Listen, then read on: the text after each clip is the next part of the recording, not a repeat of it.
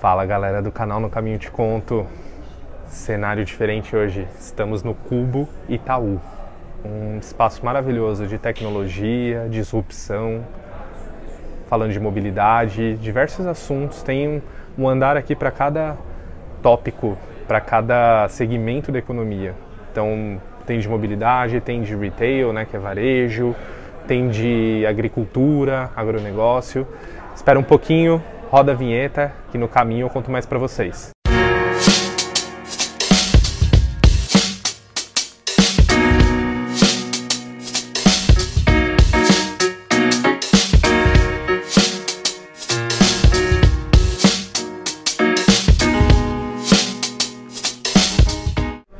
Bom, galera, eu separei um tópico aqui para discutir hoje com vocês. Na verdade, para eu falar, né, para vocês, é um alerta. É um alerta que muita gente acaba caindo por falta de conhecimento. Ou por falta de conhecimento, às vezes por esquecimento, né? Porque a gente tem que conhecer tanta coisa, né? É tanto golpe hoje aí. Não é aquele negócio de cai quem quer, não. É porque cai porque não sabe mesmo. Mas o que eu quero falar hoje é sobre venda casada.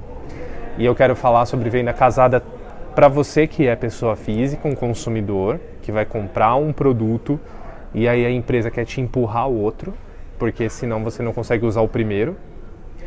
E eu quero falar para você também que é contratante de empresa, negociador, que o fornecedor quer te vender um negócio e ele precisa, você precisa usar o outro serviço do parceiro dele ou um serviço que ele tem adicional, porque você não consegue usar um sem o outro. Na verdade você consegue, só que você não consegue, você consegue usar de um outro provedor, mas ele quer te empurrar o que interessa para ele, claro, para ele ganhar. Só que pela legislação, a venda casada é proibida. Então eu queria alertar vocês que vocês podem se recusar a fazer uma compra casada ou uma contratação casada. Então, é, no caso, por exemplo, de quem trabalha com eventos, vou contratar um buffet para um casamento ou vou contratar uma sala de eventos de um hotel. É, eu não sou obrigado a usar o fornecedor de audiovisual, o DJ, ou o pessoal do bar que eles indicarem, eles podem indicar, eles vão ganhar a comissão deles, né, caso você opte por fechar. Mas eles não são, você não é obrigado a fechar com aqueles contratados, que o, no caso o intermediário está tentando fazer você aceitar. Não caiam nesse golpe, é, um advogado junto com vocês para lerem, para impedir que isso aconteça e bata o pé e eles têm que fornecer o mesmo nível de qualidade. É claro que, por exemplo, você vai fazer uma reforma na sua casa, aí você contrata um arquiteto para fazer o projeto. Eu já falei até em outro vídeo aqui sobre isso, porque é um caso clássico. Aí o arquiteto ele vai indicar o gesseiro, vai indicar o marceneiro, que ele tem confiança e também que ele ganha uma, um extra, né? Mas, e claro que aí tem um lance de afinidade. O arquiteto vai se dar melhor com aquele marceneiro, vai se dar melhor com aquele gesseiro. Mas se você tiver o seu da sua preferência, que você quer que ele trabalhe para você, você vai conectar aí os provedores, né, os fornecedores. Então você não é obrigado a usar o marceneiro que o arquiteto está falando para você usar. Isso é importante ter clareza muita gente acaba. É, acho que no caso aí de prestação de serviços individual é um pouco mais simples, mas não cai tanto em golpe. Mas quando você fala aí de uma operadora de telefonia, quando você fala de grandes empresas, é mais comum esse tipo de problema acontecer e os consumidores, por ingenuidade, por falta de conhecimento da lei, acabam fechando a, essa, esse contrato e ficam ali presos por 12, 15 meses e não conseguem sair sem pagar uma multa só que na verdade aquela cláusula é ilegal. Então, é, tenham conhecimento dessa cláusula, é muito importante que vocês é, revisem com muito cuidado, peçam ajuda a um advogado. Um erro muito clássico de quem vai fechar um serviço, vai fechar um, um, um contrato de produto, é fazer com pressa. Os, muitos vendedores, eu diria que quase todos, né, eles usam essa técnica da pressão emocional para você não pensar, porque muitas vezes quando você vai pensar você desiste da compra, é, seja porque você acha que não vai ter dinheiro para pagar ou porque você acha que é um golpe, que você vai ser enganado, n motivos.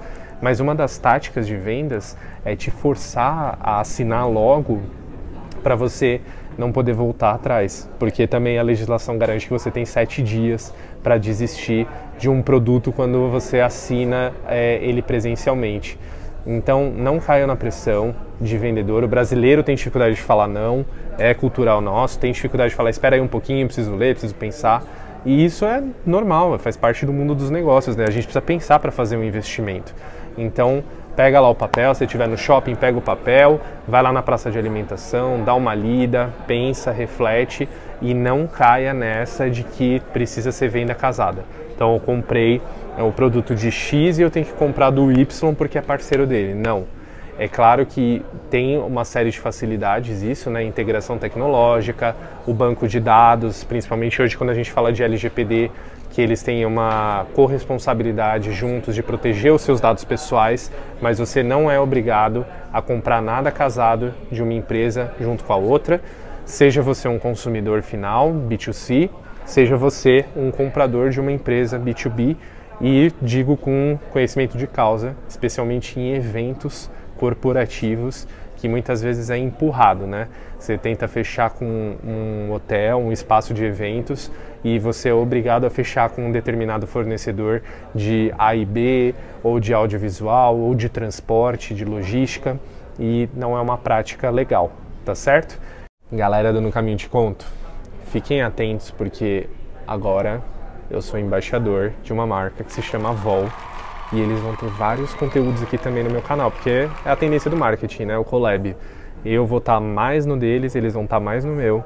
E a gente está muito feliz aqui no canal Caminho de Conto, porque está tendo um engajamento muito grande dos nossos vídeos, bastante audiência. Vocês podem olhar aí, navegar pelo nosso histórico de vídeos, bastante audiência, curtida.